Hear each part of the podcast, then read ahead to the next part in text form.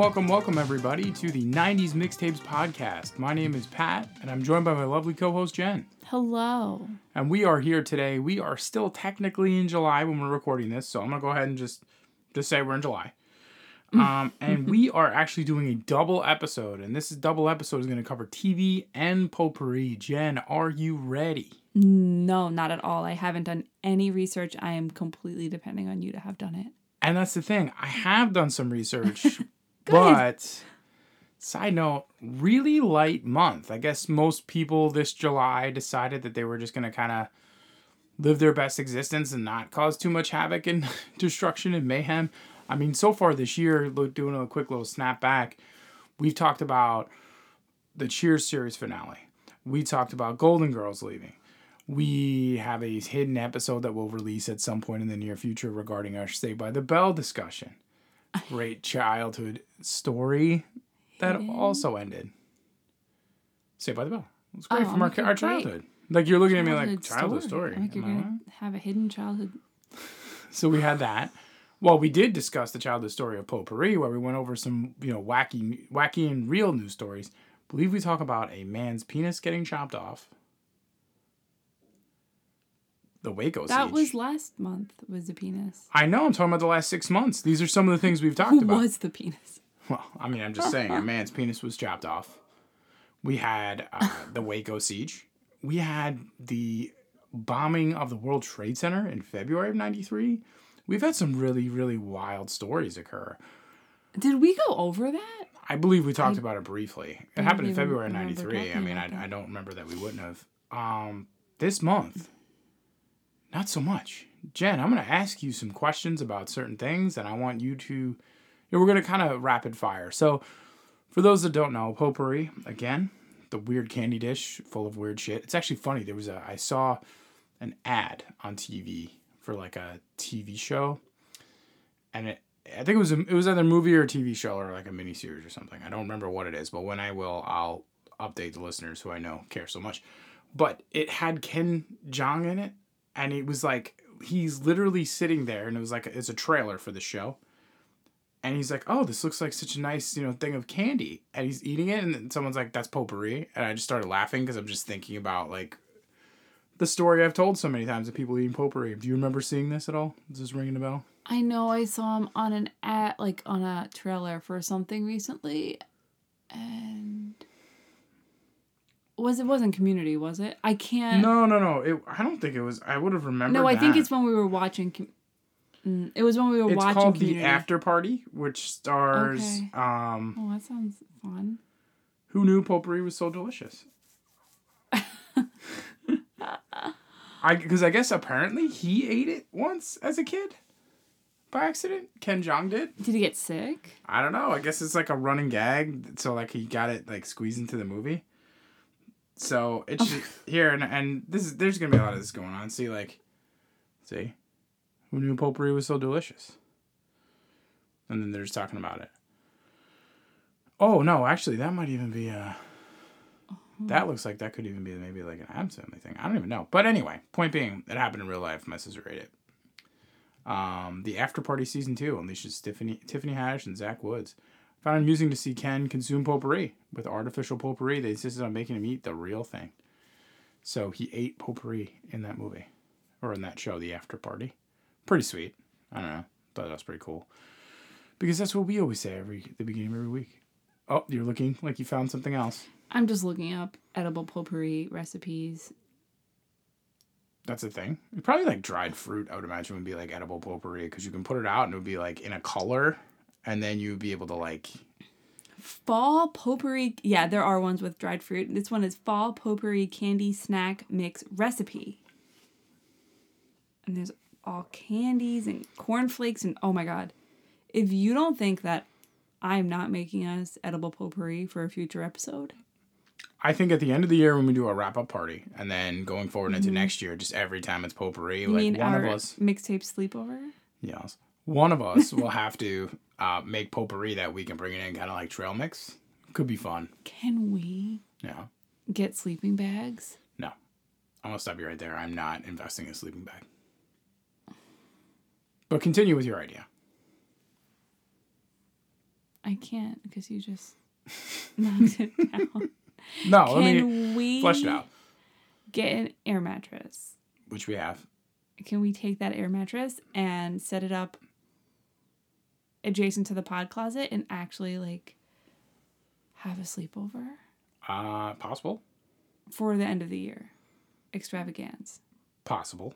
Um, it would be a vibe. I'll say that we here at our house there are multiple animals, which would probably be Oh, that's true. rowdy about that whole scenario and pop the bed, but it's worth a shot.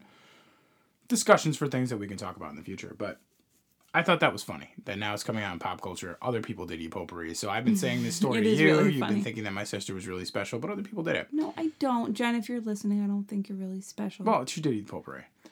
So here's the deal.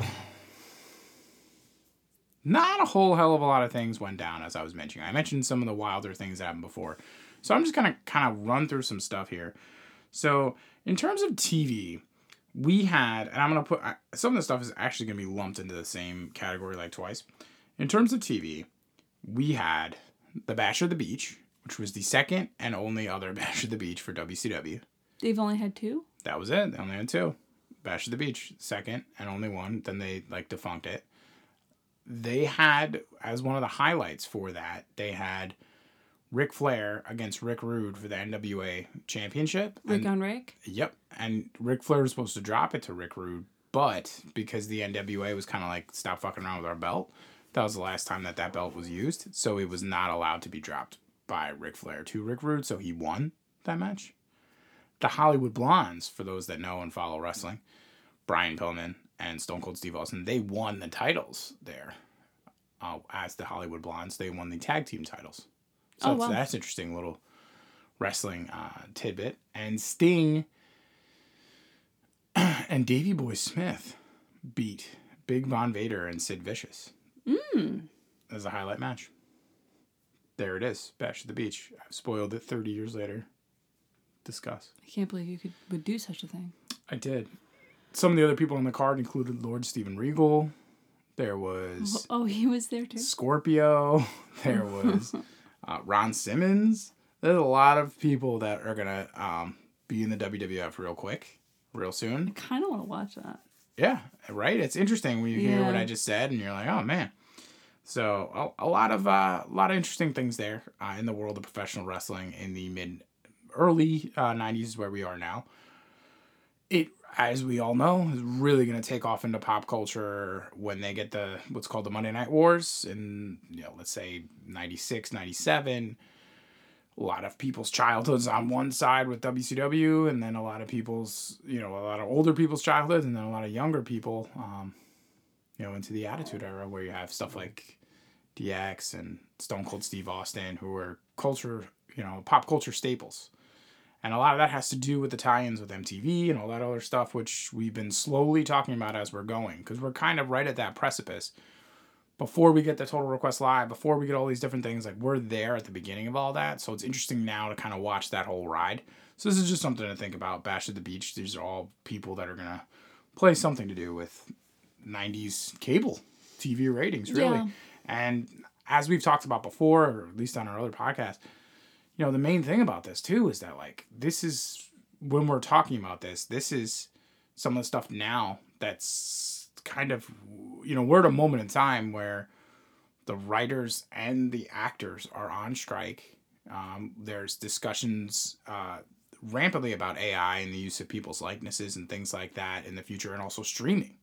Right, we're podcasting, which would have been something that would have we would be on a radio show talking on a mic anytime before Or- the mid '90s We would never have the opportunity Or we to would do never- that at all or we'd be, like, I recording mean, it Let's be real. on our tape. Yeah, but it's Yeah. it's the idea that any That's of it. this We'd could have even the get little started. like recorder. Or we'd be like Wayne's recorder. World. We'd be like, we'd have this idea on public access. We'd be doing it at two o'clock in the morning for a half hour. So it's just the idea that you even get to do all this stuff. Um, it's that intersection of technology, and some of the last stuff that's left is live events. So it's really interesting to see where it's all kind of come. You know, some streamers like Peacock and stuff like that. There's discussions that they're just losing a ton of money, but they paid for the live events and they're getting people to subscribe for that. You know, YouTube bought. You know, YouTube bought the streaming rights for football. I mean, Oh, really? the landscape is changing. No that that's where um, Red Zone's going to be. I mean, that's the streaming um, landscape for TV is completely changed. I say all that, and I talked about a WCW pay per view. Another event that occurred that that did happen. A baseball MLB All Star game. Like this is where we're at. Just the first one. No, just they had their game, whatever the amount was. That occurred, and the only other event that I saw that was pretty big was uh, July twenty fifth was the debut of Politically Incorrect with Bill Maher. We'll put a pin in that for a second Ooh. as I circle back to what I was saying. And I say all that because when we're talking about TV and, and July, now we have Shark Week, which is like a great little cultural thing that's out there that people enjoy. That's kind of the unofficial kickoff to the summer. when did that start? You have, I want to say like 14 years ago, but I could be a little bit wrong, but I think that sounds about right. You have all these shows that keep getting dropped on streaming just there is no there's no longer a catalog it's just they come out and they say okay this is our calendar and this is when we're going to do this. Like right now in 93 there's nothing. It's just a barren landscape. You look like you can tell me something about shark week. July. Uh-huh. 1988. damn. So Yeah. this was going The on. first show that aired was called Caged in Fear and had a 10 episode run on the Discovery Channel.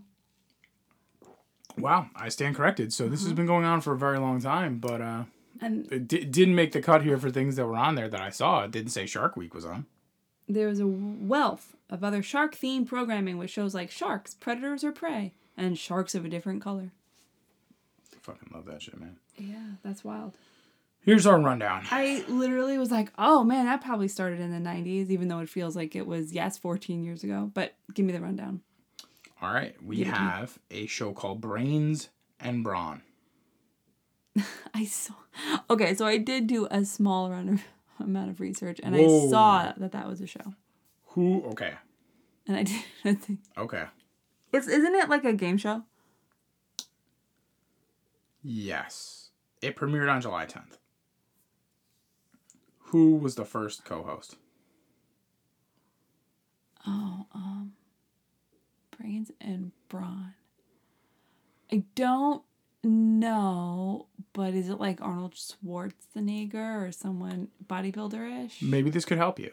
Brains and Brawn, because I'm going to ask you about all four of these things that came. Okay, I already cool. dropped that you are you're going to get politically incorrect, and then I'm going to question you about the the two.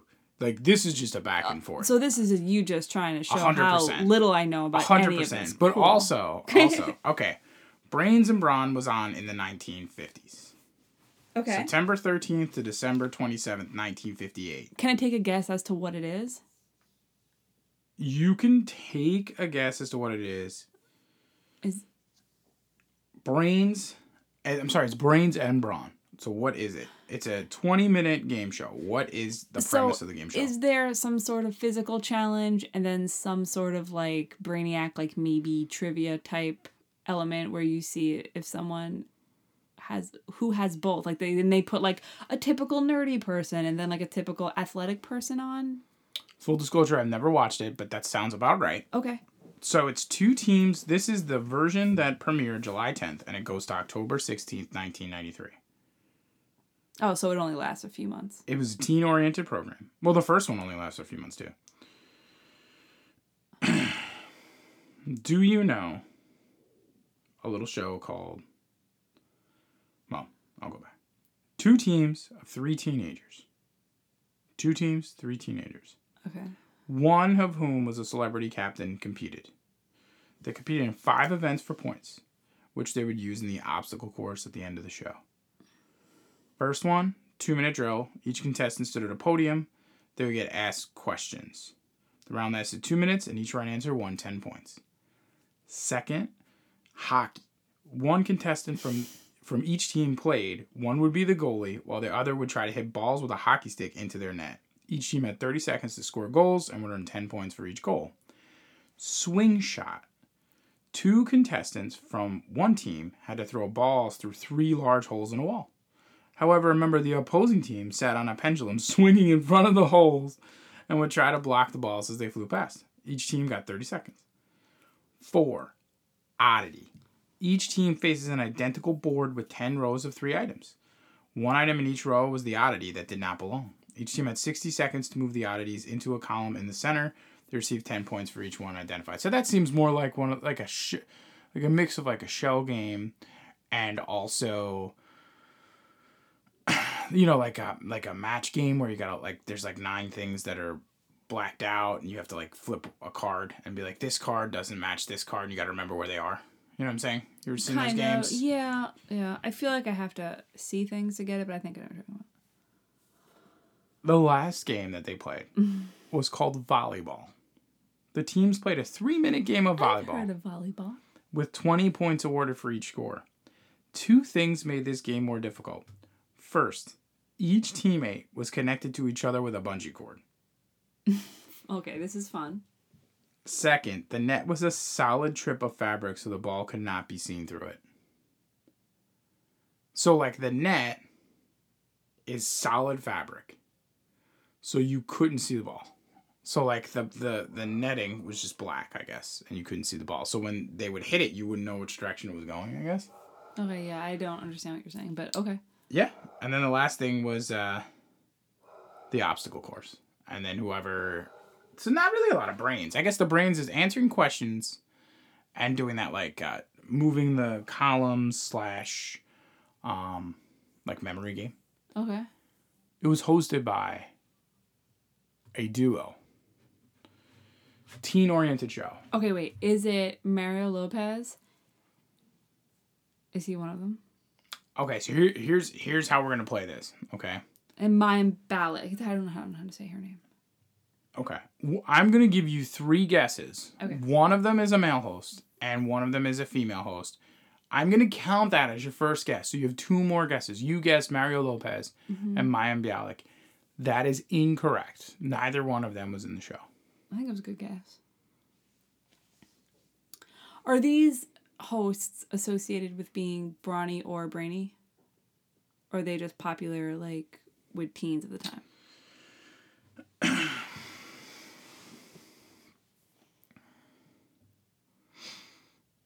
you gotta give me a hint other than male female.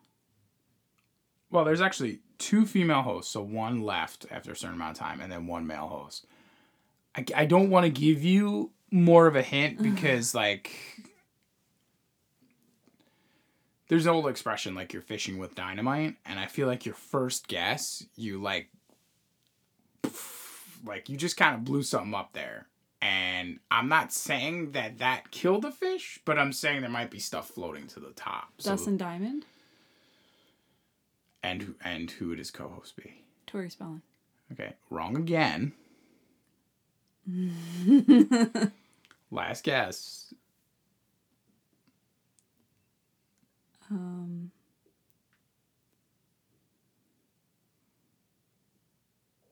Mark Paul Gosselaar. That's right. Is it really That's right. Yep. the Kapowsk? No. Tiffany? So there is a, a. I don't know her, and if she's out there, she's clearly listening. So I know she's listening to the podcast. So I'm sorry, I don't know the works of Danielle Harris.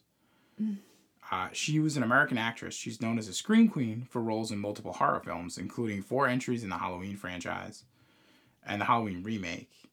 And she was in Urban Legend, a show called Stakeland, uh, the Hatchet series. She's she was in Don't Tell Mom the Babysitter's Dead, The Last Boy Scout, Free Willy, and Daylight. I don't really know who she. The, um, Yeah, I just looked her up. was- I don't her really voice is Debbie Thornberry, so I don't know who that is. Now, I don't know who she is, but I sure as shit know who Tatyana M. Ali is, aka Ashley Banks Oh shit! from Fresh Prince of Bel Air.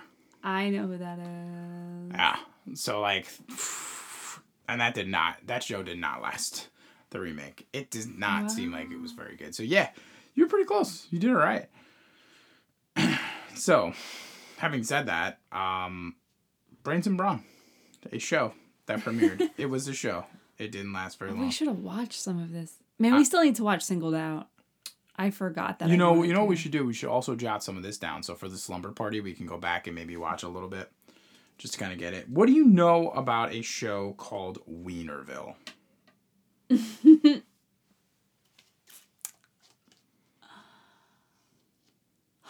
I would hope it's about wiener dogs. Is what I would hope. Is it a cartoon? It is a show on Nickelodeon. And it's I think it's a puppet show. It was based around a giant puppet stage that was designed to look like a city called Weinerville. It was sh- created and hosted by Marc Weiner. So I knew nothing of it. A puppet show. Theodore Tugboat, a Canadian children's television series about a tugboat. It looks it's kind of what's the other guy with the fucking the train, Thomas the Train. It kind of looks like that or like a ripoff to that. It's like literally Theodore Tugboat, like Theodore Tugboat on PBS. So that's So it's Thomas the Train in Canada as a tugboat. as a tugboat. So we have Theodore Tugboat, Brains and mm-hmm. Brawn, Weinerville, a show called Danger Theater, which is a American half-hour comedy anthology series produced by Universal Television and aired on the American Fox network from July 7th to August 22nd. 7 episodes, 30 minutes. Um Is it like um Fear Factor? No, it was each half hour long show consisted of two comedy segments, each a spoof of familiar action anthology format. There are two exceptions, one being Go Ahead Fry Me with guest stars Liz Vassey and Sam Mann. The style of the comedy show was similar to like to Airplane or Police Squad. So like kind of like a slapsticky like whatever. I'm not seeing there's not like a like a list of comedians or anything, so I don't even Well, there were seven episodes. So. yeah, but I mean, it wasn't even like one of those where I'm seeing like a super famous person like did it or something. Um, you know what I mean? Sometimes it's like, not that In Living Color wasn't famous, but you're like, oh, look at all these famous people that were on there. Like, it doesn't say anybody, so I don't, Yeah. I don't know. And then last but not least, we had Politically Incorrect with Bill Maher, which debuted on Comedy Central. That's right. That's then right. it goes to channel, so I believe it was CBS or NBC. Goes to one of those channels, and then it airs for a while until, of course, he has controversial statements about 9 11 and gets thrown off that, and then goes to HBO, where Oh. he's currently at. That's why I didn't even realize he was on like an NBC that long. Well, this is Comedy Central, and then he gets moved over there, and then um, at some point, like, it gets scooped up, and I think it's like Saturday, he's on like Saturday nights or something like that. Huh. I thought he But went then he right from those- Comedy Central to HBO. Then he I has would the have been wrong. 9 11 comments, and then uh, he's gone after Yeah. that. Because you can't really. Gone from HBO. Gone from like network TV. Like, Yeah. well, then he went to HBO after that, because I mean, you can't be saying that No. kind of stuff um, in that fashion. Now, But you watched that when you were younger, right? yeah. I still, you know, for a while, still watched it now and still dip back and forth. Sometimes it gets a little too skewed, and sometimes it really, sometimes it really depends. I mean, for me anyway, I think it kind of depends like on the politics of the day and if you really want to wade into it. If you do, Yeah. it's a it's a good alternative to a Jon Stewart type. In that they were all kind of doing the same kind of things, whereas at least when we were kind of in our formative years and late '90s, early 2000s, stuff like that, into you know the Obama administration, let's say, so that like 10, 15 year stretch, you'd have like Bill Maher one side would have, you know, multiple people once a week, really like well produced and have a couple people he'd be talking to, and then they're having, you know, relevant conversations, you know, about political ideas or things of the day, whereas someone like Jon Stewart doing the Daily Show, like he's giving you the comedy news, but also really enlightening you. You know what I mean? So it's like you can go one way or you can go the other way to kind of get your news, but it just depends if you want to be involved in the cycle, you know, and be listening to potentially politicians and lawmakers and news people all the time coming on and kind of pleading their case. Yeah. It while all, all while knowing that this is actually like kind of entertainment programming. You can learn something, but it's entertainment programming versus like what the it's not NPR. what versus what the cable news has become now, where they try to almost emulate that in some way, where get these bombastic people on to say bombastic things, but you're kind of like, but you're supposed to be news, so just kind of tell me the facts, which I have some fun facts for you. Ooh, Later on, a I couple- like fun Couple, facts. couple good stories. Shows that left. A show called Room for Two, hmm. out for a year. Show called Sirens, which came back in 1993. Is that about ambulances? is a Canadian American crime drama series. Mm, I would assume so then. three rookie police, three rookie police officers in Pittsburgh, Pens- uh, Pittsburgh police officers. A tongue twister it is. So it is for me. It is anyway. And then a show called A Different World, for those that know. Oh, a different world ended? Yep, July 9th. Oh man, we should have talked about that more. Well, Did I mean, you ever watch that? I did not. I did. I really, we really didn't watch Cosby Show and didn't really do anything. I would say I watched it in syndication. I don't. I didn't watch it when it was on. So there, there it is. That's your TV. That's your TV events. Do you have any questions regarding some of the groundbreaking things I've discussed here? I mean, really not a whole hell of a lot, right? No, I mean politically incorrect in a different world are two pretty big deals. Yeah, different world leaving is a big deal. I mean, it was around for six years. It is a big deal. Um, politically incorrect debuting. Sure, it's a big deal. He's gonna have multiple different iterations of a similar kind of show, or you know, the same name, I should say, of the same of the show. Um, but I mean, I, in terms of anything other than that, I mean, I, I don't know. I mean, it's just not not much that I could see there. What I did see though, is I saw two stories in the news. So in the news, there was a story, uh, or one of the things that made news was that JFK Jr. quit uh, being the assistant district attorney in Manhattan. Mm. Then I googled his unfortunate plane crash, which doesn't happen until '99. So it's not like he quit that and then that bad thing happened or something like that. Right. So, okay, for those that follow JFK Jr., he quit being an assistant district attorney. That fact is not that fun. this is what I'm saying. These these are kind of facts I'm working with. Uh, there was a winner to Wimbledon. There was a winner to a, a U.S. Seniors Open. Like we're not we're not talking old sports. So I mean we don't really care that much about that. But do you know about a man named Vince Coleman who used to play for the New York Mets? Oh, man, it actually really. I feel like a terrible Mets fan. I don't know if I know who Vince Coleman is. Okay. Is that bad? Is that like really bad? Well, after I tell you this story, um, I don't know. You tell me. So Vince Coleman, I'm trying to see if I can get this. Wow, it's not even. Is someone able to? Hold on one second. yeah. Okay. Okay. So Vince Coleman was on the New York Mets. You and I are both New York Mets fans. Yes. What I can tell you is, as a Mets fan, this is a time that I specifically remember the Mets because I know that the Mets like had bullshit like this happen. Vince Coleman was a player for the Mets, and in 1993, the Mets were really trying to trade him because they had enough of his bitch assness. So, in April of '93, he had injured Dwight Gooden's arm by recklessly swinging a golf club in the clubhouse. In July of '93, he injured three fans waiting for autographs at Dodger Stadium by throwing a cherry bomb at them. What? So, for those that know in New York sports lore, Vince Coleman and the Mets when he was throwing firecrackers at fans. A New York Mets player threw firecrackers at fans out front of Dodger Stadium and injured them Oh no. in July of '93. No, I don't feel too bad for not knowing who he was. That's what I'm saying. I mean, not really. I probably should have known, but Yeah, that's just like uh one of those. For the for those that don't know the Bobby Bonilla story, um, Bobby Bonilla is a baseball player that deferred his salary when he got bought out by the Mets. So every year, I believe it's in July. Right? Isn't Bobby Bonilla Day in July or is it June? keep talking about it. I'm I was gonna be like, so every year there's an unofficial holiday where everyone makes fun of the Mets. Bobby Bonilla Day. Um, it is in July. Yes, I was right. Every July first. Oh man, we missed it. No, what do you mean we missed it? We talked about it. We're talking about it right No, now. I mean we missed it on July first. I usually know it's Bobby Bonilla. oh no, I you celebrated it. I texted it. I text everybody. So, for those that don't know what happened, Like, isn't isn't that your friend? Isn't that Phil's birthday? It is.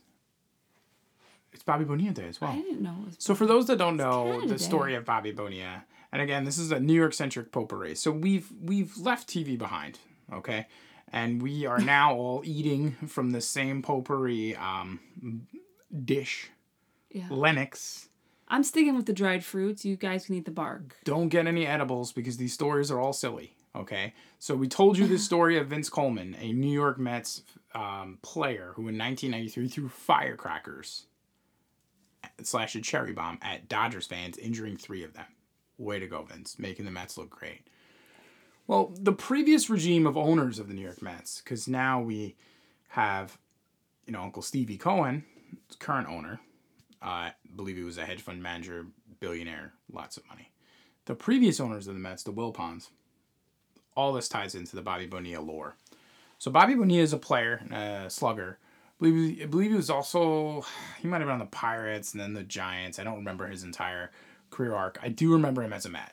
Mets signed him as part of this run in the 90s where they were trying to be good and it just didn't really work out. as Mets fans, you know, my grandma watched every game. My dad watches every game. It's just a thing in our house. My family loves baseball, loves the Mets. Part of it is like, for those that don't know, like the being a Mets fan is is like it's hard to it's hard to describe because I don't know what it's like to be a Red Sox fan or a Cubs fan. They've won now recently, so they have that like monkey off their back. But there were people that lived their entire lives and and like never saw them win, but Right. they came close many times. The thing about being a Mets fan is that the Mets are always like the step. It's probably like more like being a Cubs fan because The Cubs took hundred years to win. I'm saying I don't know what any of that feels like. are the White Sox better than the Cubs? Uh, they've won more championships. Yeah, so it's kind of like more like that because it's not like the Red Sox have another team in their city that's better. But it's not even about that. What I was saying is those teams went historical droughts without winning, like hundreds of years, lifetimes of fandom. But there was that idea that like maybe there was a glimmer of hope. Like with the Mets, thing about the Mets is they won in '69 and they won in '86. They haven't won since then. But they're always competing against the specter of the Yankees, who have like the most championships, right? And that's what you're talking about with Chicago, the White Sox, and the Cubs. Because it's like, I think that's more like a Cub town in general. I think people just kind of love the Cubs. But the thing is, you love them because they're losers. They're lovable losers, right? And the Red Sox, you have all the people with all the anxiety because they're always facing the Yankees. Well, now they've beaten them a bunch. And, you know, I'm more of a guy who subscribes to like recency bias in my sports fandom. Like the idea that somebody wants to sit and talk about yeah, the idea that someone wants to sit and talk about, well, the Yankees have won, you know, a Yankee fan talking about how many championships they beat like Boston, right? But like, how many championships have you been alive for that you saw the Yankees win versus a Red Sox fan that got to revel? Right, in we're it? not like, it gets to a level. 60s. Exactly. It gets to a level where you're like, how many of those did you see? Like, should only count things that you kind of were alive for if you're going to have that argument. Like, the Red Sox have done historically better than the Yankees, at least since the 2000s, At right? least four Yankee fans have now turned this podcast off. No, no, no. It's okay. kidding. I was only I'm using that analogy because there's just such a difference, and we are talking about the Mets. Because again, we're going back to Bobby Bonilla Day. But being a Mets fan, like, there's things that must have that happened with the Cubs and happened with the Red Sox, but the Mets always do the dumbest shit, and they're always involved with the dumbest shit, and that's what makes it just be like even worse. Because like I've never seen them win in my lifetime, right? I was live, but I was too young, as were you, to kind of revel in that championship. So I do remember them winning, I remember Bobby Bonilla. but I was really young. Yeah, you yeah, Really young. really young. I remember Bobby Bonilla being on the team, and it was supposed to be part of the. I believe it was with like Bret Saberhagen, all these other guys. It was supposed to be this rejuvenation of the Mets roster, and they were gonna go compete. Well, they didn't. So the Mets wanted to buy out Bobby Bonilla. So Wilpon, owner of the Mets. Again, this is this is just stuff that's out there, and I'm kind of shooting off the hip here. So some I might have all the facts correct, but I'm pretty close. And again, if you're listening to this, you know that's kind of what we do, and that's the point. So this is definitely not a, a retelling of the story word for word. But Wilpon of the Mets was involved with a man known as uh, Bernie Madoff. You ever heard of him? Mm, yes. Right.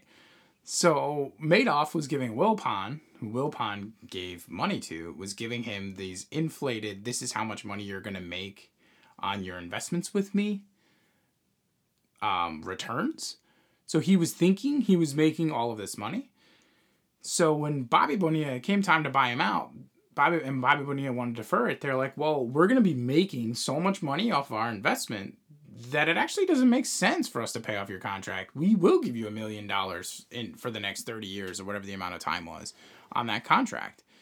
So Bobby Bonilla, clearly a shrewd businessman, decided that he was going to take that money. So every year he's been getting an annuity on that contract. Well, lo and behold, the Mets were involved in the Madoff scam. So when Madoff, a few years back, went to jail for running the largest Ponzi scheme in American history, who was there that came out in the dossier? The Mets. So we, as a as an organization, the Mets gave this man an annuity on his contract to buy him out instead of just paying him for his last season, thinking that they were making this profit off of this investment that wasn't real. Right? It could only be a New York story. Only happened with the New York Mets. Happy Bobby Bonilla Day. So every year on July first, every other baseball team Did gets to say start- the Mets are the dumbest team ever, as they have to write a check to Bobby Bonilla Did, for did, 1.1 million. did that start in 93? Did they get him in 93? Is that what that has? Uh, it's just an event that happens in July. I'm just talking about Bobby Bonilla Day, Unrelated to 1993. unrelated to 1993. Nice.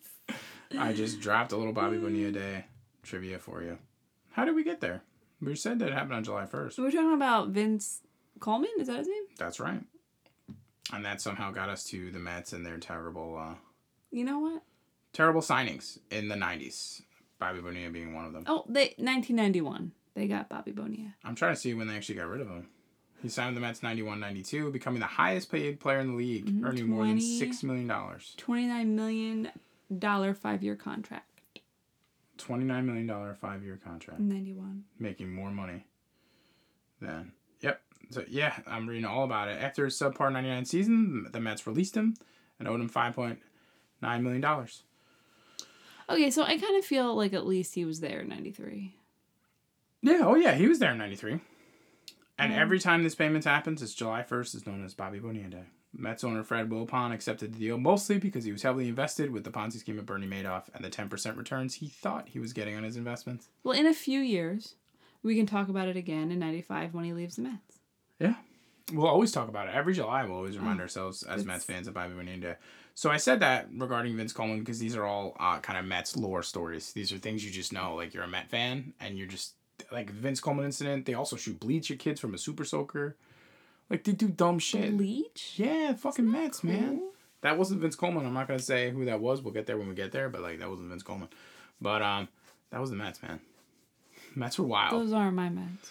Are your Mets. My Mets we is what's his name on Did Howard Stern like- being a lunatic. Um, Uh, Lenny Dykstra. uh, yeah. yeah. Lenny Dykstra. it doesn't make it any better. Did you go to Mets games at this age? You think in '93? At ten, I definitely had gone to a Mets game or two.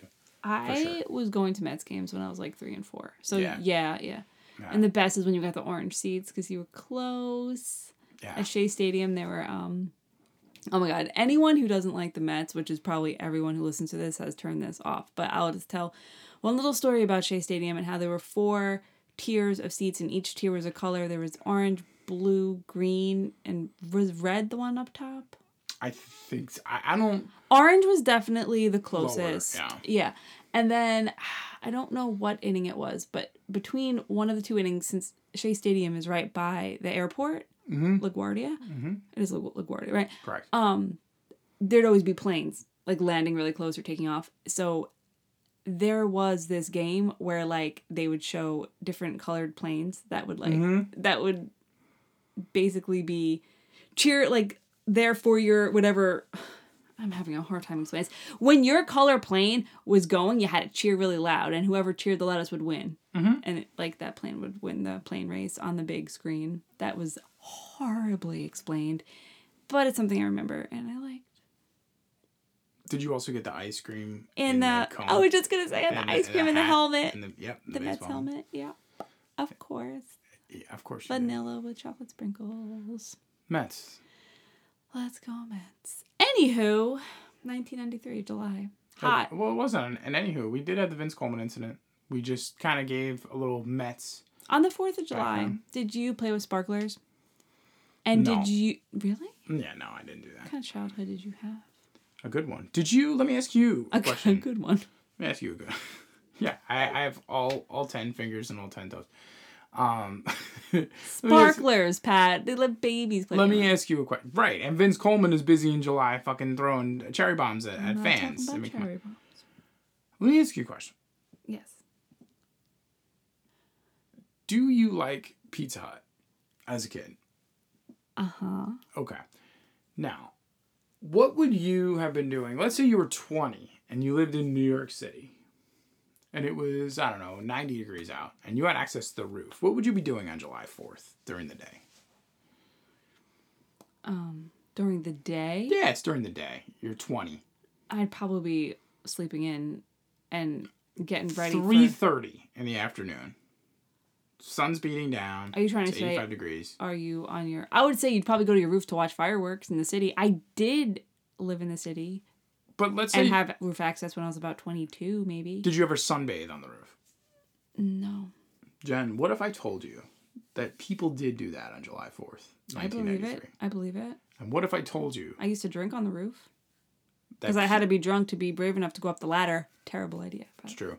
it's a terrible I, plan. like that's like the thing that I think about sometimes, and I've been on some of those buildings too. Just side note, like with work, every now and again I'll go to like an old flat roof commercial building, and you'll look up, and there's that ladder for roof access that's like twenty feet up, and I'm like, like I don't. Uh, and those ladders, when they're like just bolted right in, they're just straight. They're just bars. There's like they're just bars that you. Put, just jutted bars. And when they're there, the thing about those is like when they're there, like it really feels less safe than if it's just like a ladder because I feel like the ladders lean, like make yeah, you can put it on an angle. You're not doing it Yeah, straight this up. is just like straight up, and I'm like, this just depends on like me. Paula Abdul. Yeah. Now, having said that, had you gone up that rickety ladder, Okay. I had you made it to the top. Yeah. Just for argument's sake, you're like, all right, I'm gonna wear a two piece bikini. I'm 25. I'm sunbathing, right? And then Mm-hmm. I'm next to you, and I'm like, yo, I'm gonna wear my fucking American Muscle shirt, Okay. right? Let, let's just say I'm wearing a European Speedo. Who even knows what I'm wearing as well? Like, we're just both out here sunbathing, living our lifestyle. We're wearing little skimpies. Gotcha. Right. And we look up and we see a blimp that starts to come towards us because a Pizza Hut blimp crashed into a roof while people were sunbathing No. on July 4th of 1993. Nobody was killed or anything, but a blimp crashed in New York City. This is not where I thought people- this was going. Were sunbathing on the roof. Oh no. Yeah, Those people have a good story. that is a story. I found a YouTube clip of someone telling the story, like some oh, dude Shit. like who was sunbathing, just talking about the story. I mean, that's what I found. I thought the story. I thought this was starting where you were gonna ask me Pizza Hut. if. I read a lot of books in the summer to get little personal pan pizzas and what books I'd be reading, and the answer is yes. Babysitters Club slash Sweet Valley High slash Judy Blume. Yeah, but that's not the question. The question No. was I aged you up. I made yeah. you in your twenties You up there on the roof sunbathing. That's what I made happen.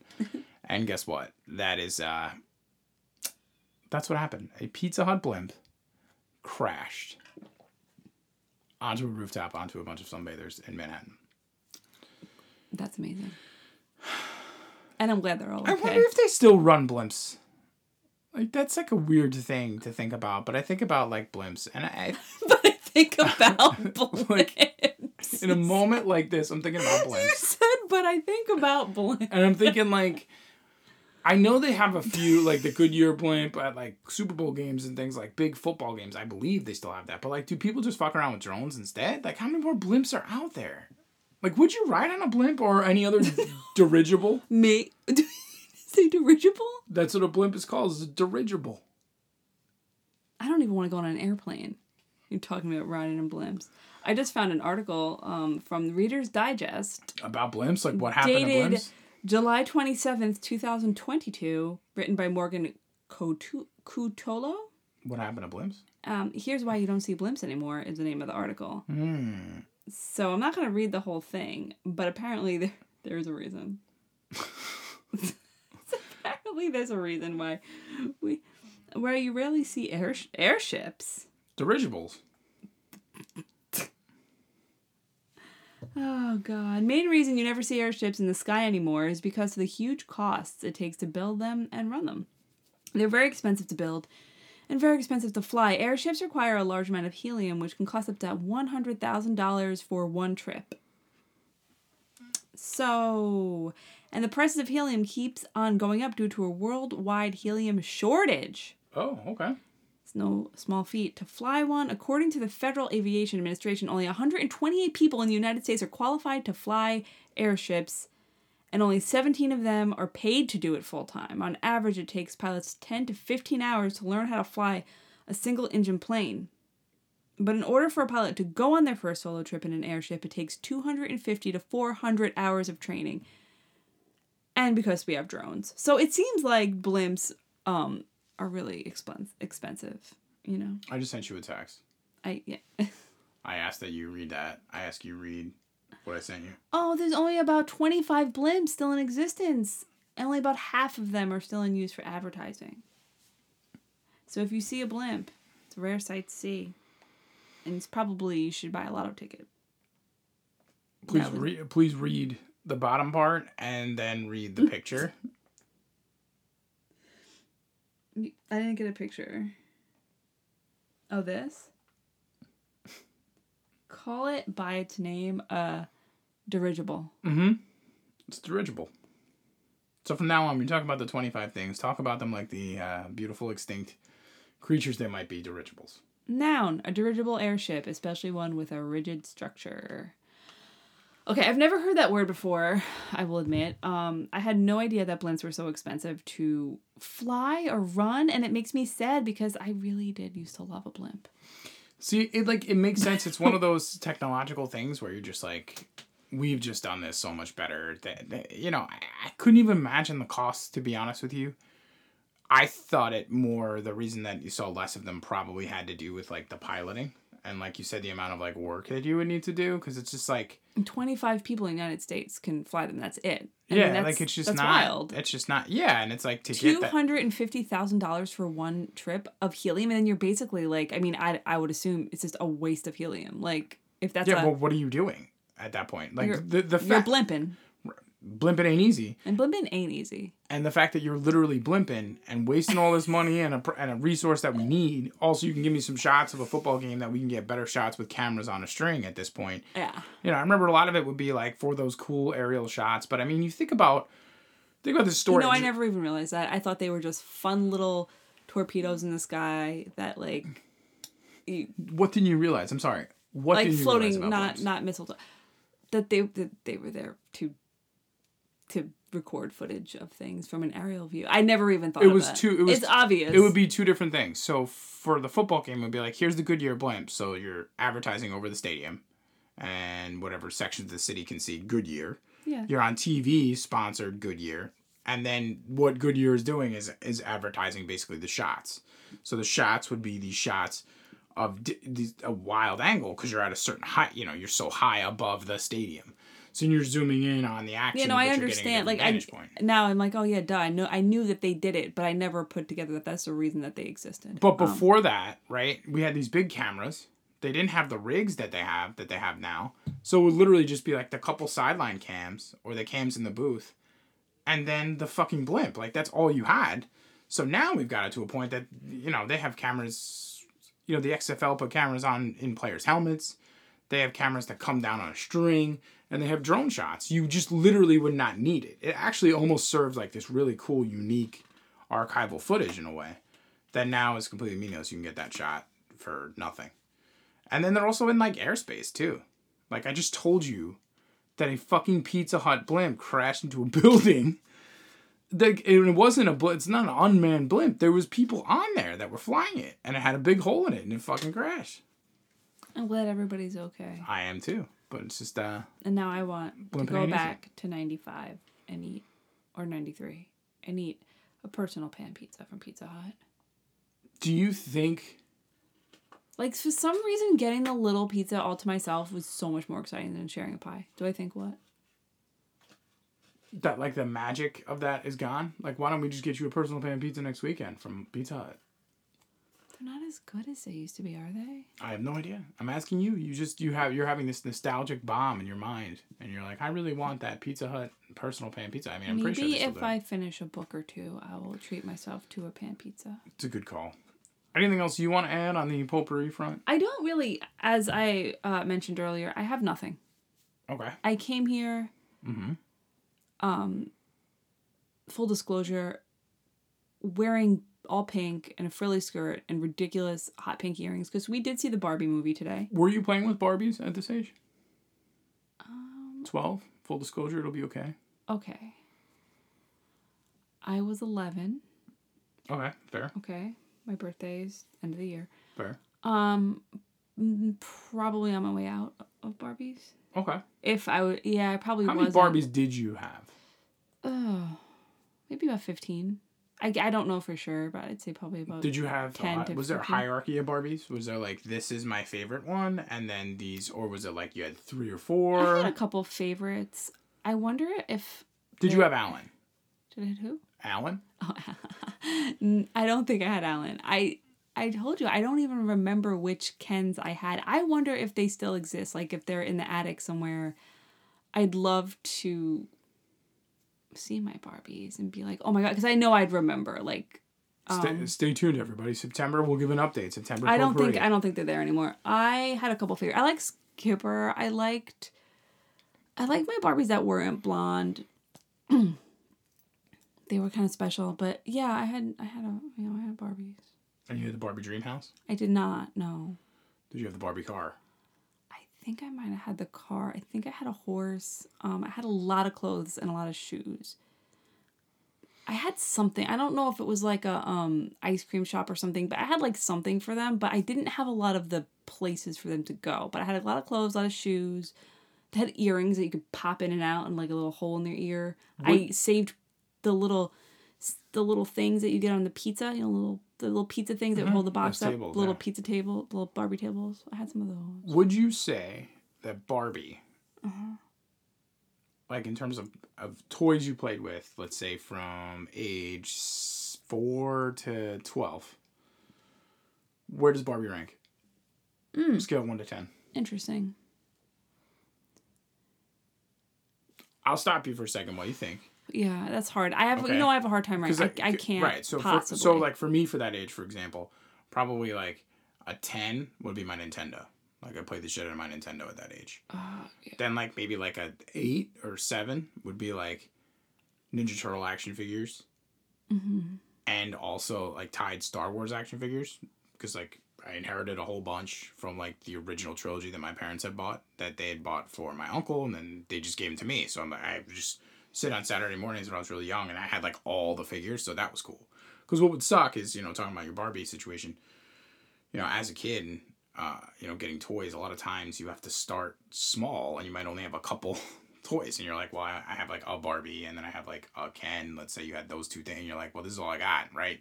By the time it ended, you had 15. You're like, you Well, have they're gonna have fucking babies, story, right? Right? You I tell a whole fucking tale. There's, you know, and then you can grow up as an adult and you can play Sims and you can do the whole fucking thing. It's living in Barbie world anyway. It's what it is. Kind of. Um, Well, similar, similar idea. But an idea of like yeah, like where was Barbie for you?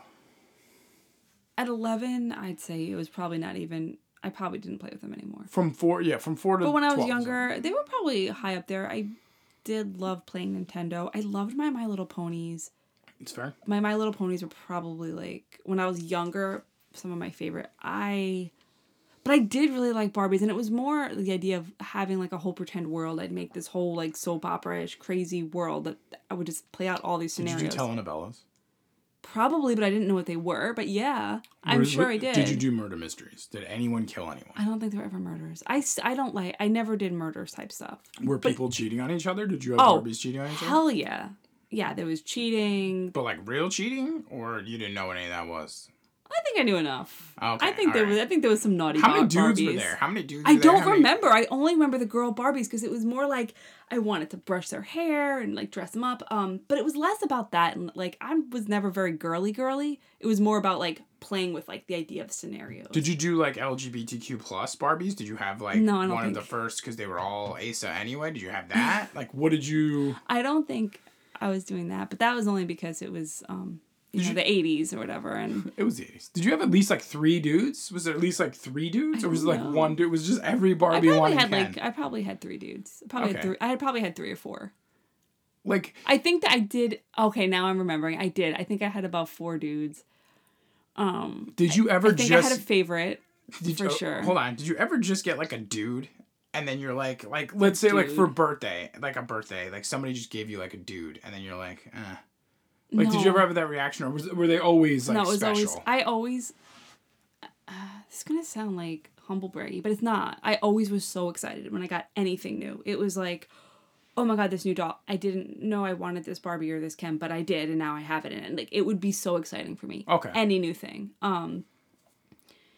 Yeah. No, I never felt that way. I, I loved all of, So all of my things. yeah well I- i'm only asking because you know some people might like i could totally imagine like a different kid like opening a present let's say from you know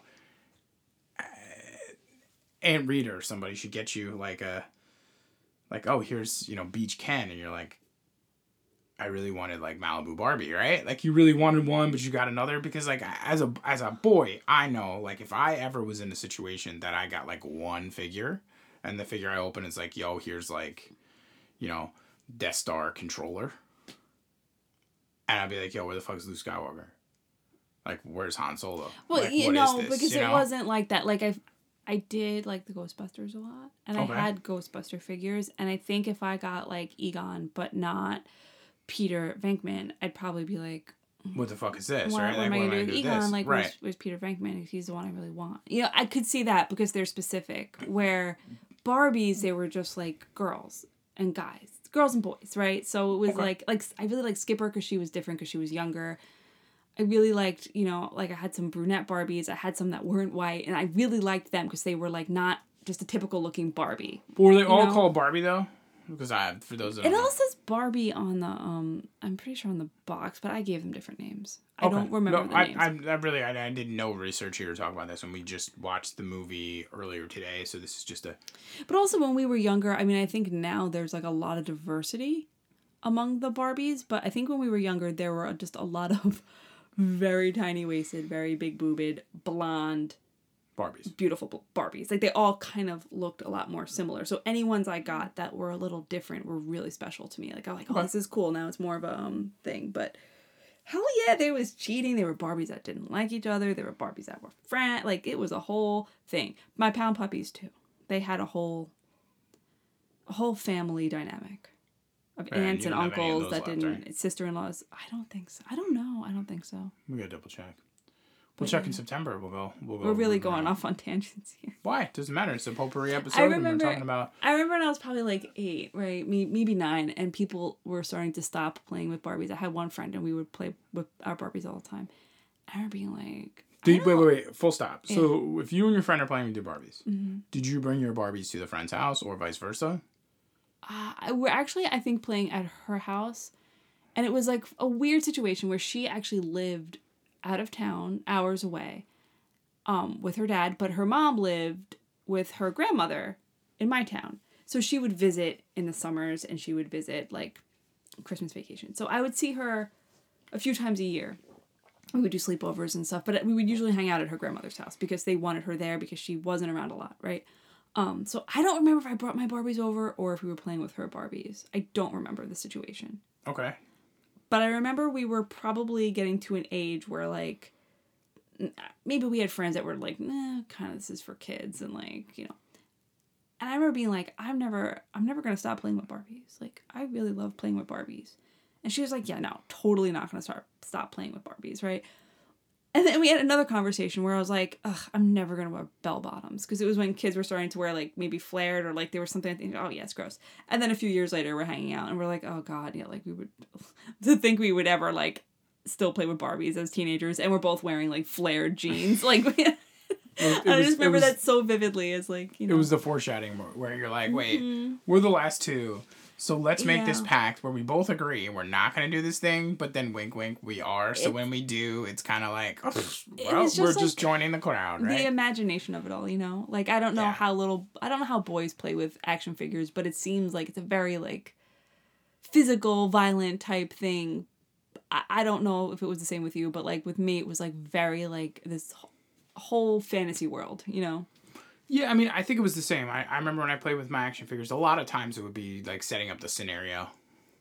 But you always had like in your mind, especially with action figures, because for the most part with action figures, there were like kind of only a couple types, and of those types, I would say not a couple types, because then people are gonna beat me up. Because you could say, you know, uh, you could say WWF. People are gonna beat. Well, I'm just thinking like people would just beat up the idea to be like, oh, there's only like a couple because it's like you have wrestling, you can have wrestling figures, you can have GI Joes, you can have whatever, you can have turtles, you can have You said GI Joe so fast. I thought you said Jejos. I'm like, ooh, what's a Jejo? Well, you can have GI Joes, you can have turtles. The main thing about it would be this, right? So the main thing about it is that like, like you said, whatever they're doing is generally a violent thing in some mm-hmm. way. So it's like there's a, usually a good guy and a bad guy. So you could choose then to have the good guy, like the bad guys and the good guys, and it really just came down to who you thought was coolest. So for me, like I always thought Raphael was like the coolest turtle, so he never lost a fight, right? He was always gonna be the last one standing. You know what I mean? Like Yeah. Star Wars loved Han Solo, Luke Skywalker. Like they're never gonna lose. Like nobody's gonna kill them, right? You know. And then I'm thinking about like GI Joe, and it's like there were some cooler GI Joes. I think like Duke, I think is was, was his name. Maybe he was like the main guy, or like you know whoever one of the main like leaders of the GI Joes.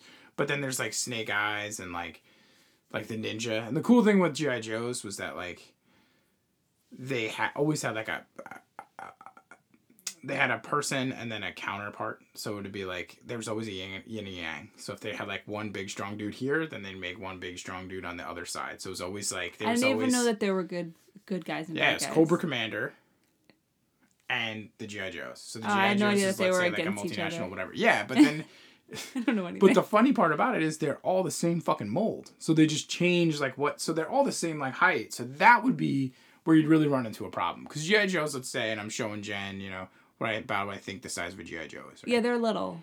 They're smaller than each like, guy would you know he looked different so like okay like hey i think the ninja looks cool and then they have like their different little plastic weapons but like that's it so like that's what differentiates this guy from that guy like just their plastic weapons basically because the weapons are kind of sort of interchangeable if you wanted to but they're like this high and but then a ninja turtle was like this and like stout so you like He he, just made the Ninja Turtle bigger than the GI Joe. but also like rounder Yeah. so it's eh, you know like I girth- remember that. I remember the right? GI Joes being really little. Yeah, so you're, you're kind of like Yeah. so so you had to really like commit if you really wanted to get into that world because you, otherwise like the scale wouldn't be right. Yeah. Because then all of a sudden you have like Star Wars figures are small too, like the GI Joe guys. So you can kind of like mix them together. So sometimes like I remember being little like you pull out a box and there was a bunch of GI Joes and Star Wars guys. You kind of separated them out and then Yeah. I'll tell you this, like. I never, ever, ever I love turtles by the way. They were my favorite. the turtles were your favorite. Well, yeah, because there's because it's very because it was so silly and clean. Because it's like here's the good animals, here's the bad animals, and the ninjas. So you kind of knew what was what. I don't think I ever like cross pollinated my toys. Like Yeah. Barbies played with Barbies. I had a Barbie ho- horse. My little ponies had their little My Little Pony stable they were in. They they hung out together. Like my stuffed animals were my stuffed animals. My little like Ghostbuster guys were were they hung out together with Slimer. Like I don't think there was ever like any kind of like Yeah, there was no like cross pollination. no, no, You no. know, having said that, it, it, it would be interesting to actually see like what like how people turn out if it if it is something if people gravitated towards you know like a younger generation now like let's say they gravitated towards let's say Barbie dolls. Say a younger male generation. It's like do they do that then because they want to tap into what you're saying like the creativity because again like you're not doing murder because like if you're on my side like yo the GI Joes are gonna be doing a No, mission. they were just always making out. Like, Right, right. like the Kens and the Barbies all constantly just making out all the time. Yeah well That's what it was. Yeah, because I was gonna say like the GI Joes ain't making out, like they're they're not No, scissoring, like that's not so. happening. We're not doing any of that. The GI Joes they are like going to war. They're going to war against the Cobra Commanders. right. So you know, so I just remember all that because I know as like a kid, you know, like you said with the Barbies, you're like, oh, I'm so excited to get a Barbie. It's like if you gave me all I wanted was Master Shredder. And what you gave me was mm. another Master Splinter. I'm like, I have two fucking Yeah, Master no, Splinters. I get that. can't have them. Like I have Master Splinter, I have the four turtles, and then what the turtles would do is then they just keep reiterate like here is you know Ninja Turtles in the future, Ninja Turtles here, Ninja Turtles. So then you're just palette swapping, right? So here's like feudal Ninja Turtles, but like you only need the four turtles, and then you just really kind of need some villains. And they'd be like, well, now here's Ninja Turtles in a different setting. Still Leonardo, still Raphael. Like I would always be a purist. I'd be like, we can't have multiversal Ninja Turtles. I can't have Ronin Ninja Turtles and future Ninja Turtles interacting with regular ones. Like I would just be weird. So Yeah, because that's a world that it'd like you want like something. my Barbie world didn't exist. I mean, I know that there were Yeah. like shows and stuff that, ex- but I never watched that shit. Like that was too girly for me. because I'm saying like but, like yeah. yeah. like the turtles or whatever. It'd be like you just want something that's like tangible. Like it's with it's within this like universe. Like I wanted this toy, and then when you don't get it, it kind of sucked. So it's interesting to to kind of hear your perspective because, like I said, when we watched the movie, and there was some things in the movie that went over my head in a sense of like how some of these things work because Yeah, I like just her- didn't like watch it. there were some it really like some of it really brought me back. And it's funny because i wa- i wouldn't have even considered myself that a person that loved barbies that much because i i was i had friends that had ones that were in like cases and never opened because it's a special anniversary one and mm-hmm. really fucking love their barbies. Like i just wanted to play with some dolls and make up right, right? but like it really it's it, it took me back you know Well, it, yeah, it was a very. Uh, I I would say it was a well. Excuse me. I would say it's a really well made movie. Um, not that. entertaining Yeah. it Well, was, it was pretty entertaining well made in a sense that I think what it did is it really highlighted um, the value of toys and of what someone could want some for a toy yeah versus what society can perceive is the toy. So I thought hmm. that whole thing was really good because again, like as someone like I grew up in the 80s, Barbie was there. I, you know, we talked to my sister, we took her today to the movie like she had some Barbies. Like I knew they existed. I never wanted to play with them because I didn't understand what any of it was. I was they like, were this girl is silly. right Well, but it's not even that they were girls. I mean, back then we were very segmented. Like these toys are for boys, these are for girls.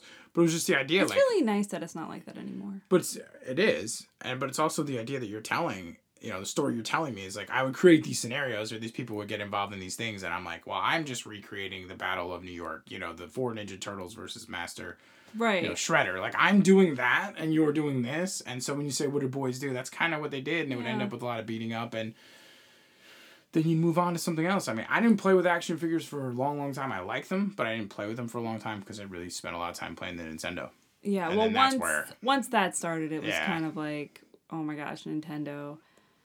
I like to draw and color. That was a big part of being a kid for me. I'm sure I mean, that was a big part of your July '93. that was probably my number one So you were reading the Babysitters Club, drawing. drawing, coloring, maybe casual Drawing more than coloring as I got older. looking sure. at the Barbies, going, ah, I don't want to play with you anymore, and like considering playing some Super, some maybe Nintendo playing games. them, you know, yeah, secretly. Um, Every now I don't know. look This really just just went off the rails. I don't think it did. Um, it's potpourri. So on I, July uh, '93, I asked you specifically I do feel. what you were doing. I feel like we have to acknowledge Roman Reigns. that we fell that we fell off a little bit of a cliff. We haven't been posting our episodes weekly and timely. I just want to say if you're listening, thank you. Sorry we haven't uh sorry we haven't been there every Friday like we try to be. But we'll be back. Yeah. Summers are summers are always a little more hectic than we than we plan, but um We will be continuing to release yeah. these episodes. Uh, sometimes you'll get specials like this one, which will be dropping, which is two episodes. So yeah, you lost a Friday, but you survived. listen, And it'll be dropping, uh, you know, maybe on a Tuesday, Monday, and then you might get another one on Friday. Pause right here though. Before we get into our trivia game, next week, if you do want to listen, you do want to watch, we are doing Robin and Men in Tights. I'm very excited about that movie. yeah, I've probably seen that movie as much more than any other. I'm very movie. excited about Yeah. that movie. So we will be watching Robin and Men in Tights. Get ready. I can't wait to see like what didn't age well, you know, Yes, and I or if it's even still entertaining. I I, I just can't. I I'm think it will be because I do think that Mel Brooks has a really good handle on how to make jokes feel of their time and Yeah. then not be offended by them right. being of their time. Because I think it's I think he really the, the thing that he tapped into. We watched History of the History of the World Part One recently. And I think what he tapped into a lot there, and I mean, I even think Spaceballs is that what he's tapping into is laughing with it and not at it, right? Uh, He's laughing with the time period he's making his films and not at the time period. Because if you're laughing at it, then you're part of the joke and you're saying something's real. You know, you're just kind of laughing along. I laughing. mean, this is this is the it. humor I think we he's laughing at it a little bit, which is why it actually does age a little bit better. Because I think it's clear that when things are like, "Oh God, you would never say or do that now," it's like very clear that they're making fun of that behavior, and it's not. To- it's not like he's tolerating it. He's kind of like joke. He's he's poking at it. You know what I mean? Sure, I, Anyway. I, I think I think we both we, we both agree he captures it in a way that's nuanced. That feels like you know he's not. You watch certain movies of the late '90s, early 2000s, and some and the slurs that they use for people for their sexual orientation and things like that is really over the top, right? It's just part it's Yeah. part of the vernacular and you kind of see him step that back. So you can see some of the racial jokes that he says or things he says in History of the World Part 1 for example, but they're all of the time and relevant. So it's it's it's good. But Robin Hood Men Tights, be ready. Coming next week. Jen, you ready? What Iron Lady resigned from her post as Prime Minister of the United Kingdom in 1990 after losing the support of the Conservative Party? Is it Margaret Thatcher? It is Margaret Thatcher. Um, we should just say what we're doing, and that is doing 90s trivia at each other for no stakes because I've already lost, and we're just waiting on a Trivial Pursuit 90s edition to come. it's an hour and 10 minutes in. buy. They know what we're doing. Let's go. Okay, what famous music festival did organizers try to recreate? What's in New- up? What Can you just let me like read the whole question? Sure. In New York State in 1999, not in its original location, but in Rome, New York. What is Woodstock? Yes. What actress famously danced the twist with John Travolta in Quentin Tarantino's groundbreaking crime drama, Pulp Fiction? Uma Thurman. Correct. What weekly live pro wrestling show premiered in 1993 with a debut episode featuring The Undertaker, Shawn Michaels, and Max Moon?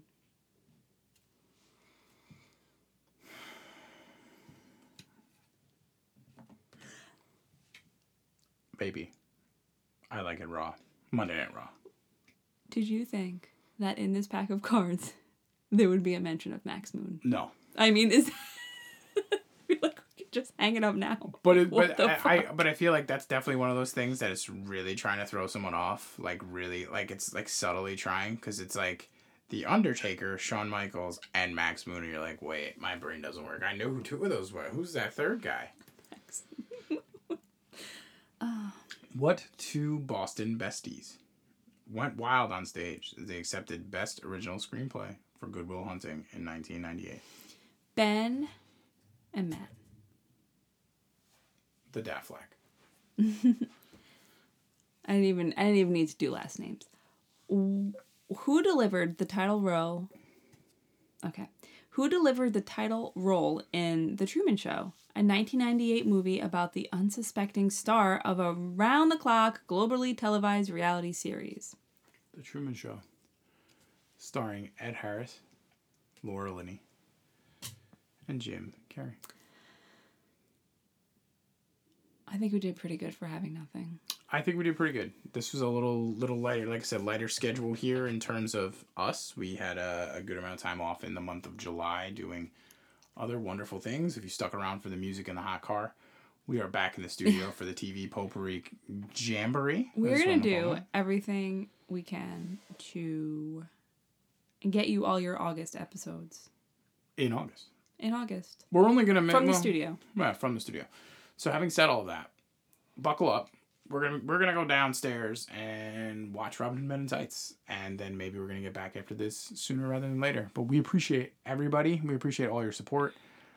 Yeah, if you really, really want to support us, drop us a like on Apple Podcasts or wherever you listen. Maybe write a review of nice things. Um, helps so much. Five stars. It's only. crazy. Helps a lot. Um, and Tell Yeah. tell two friends about how you listen to a podcast about stupid people in their closet. tell them to tell two friends and enjoy us. Follow us on X. I guess X going to give it to you now. we gotta get on thread. We gotta get on threads. We'll get somewhere. He's he's really uh he's resisting the threads, but we're gonna get there.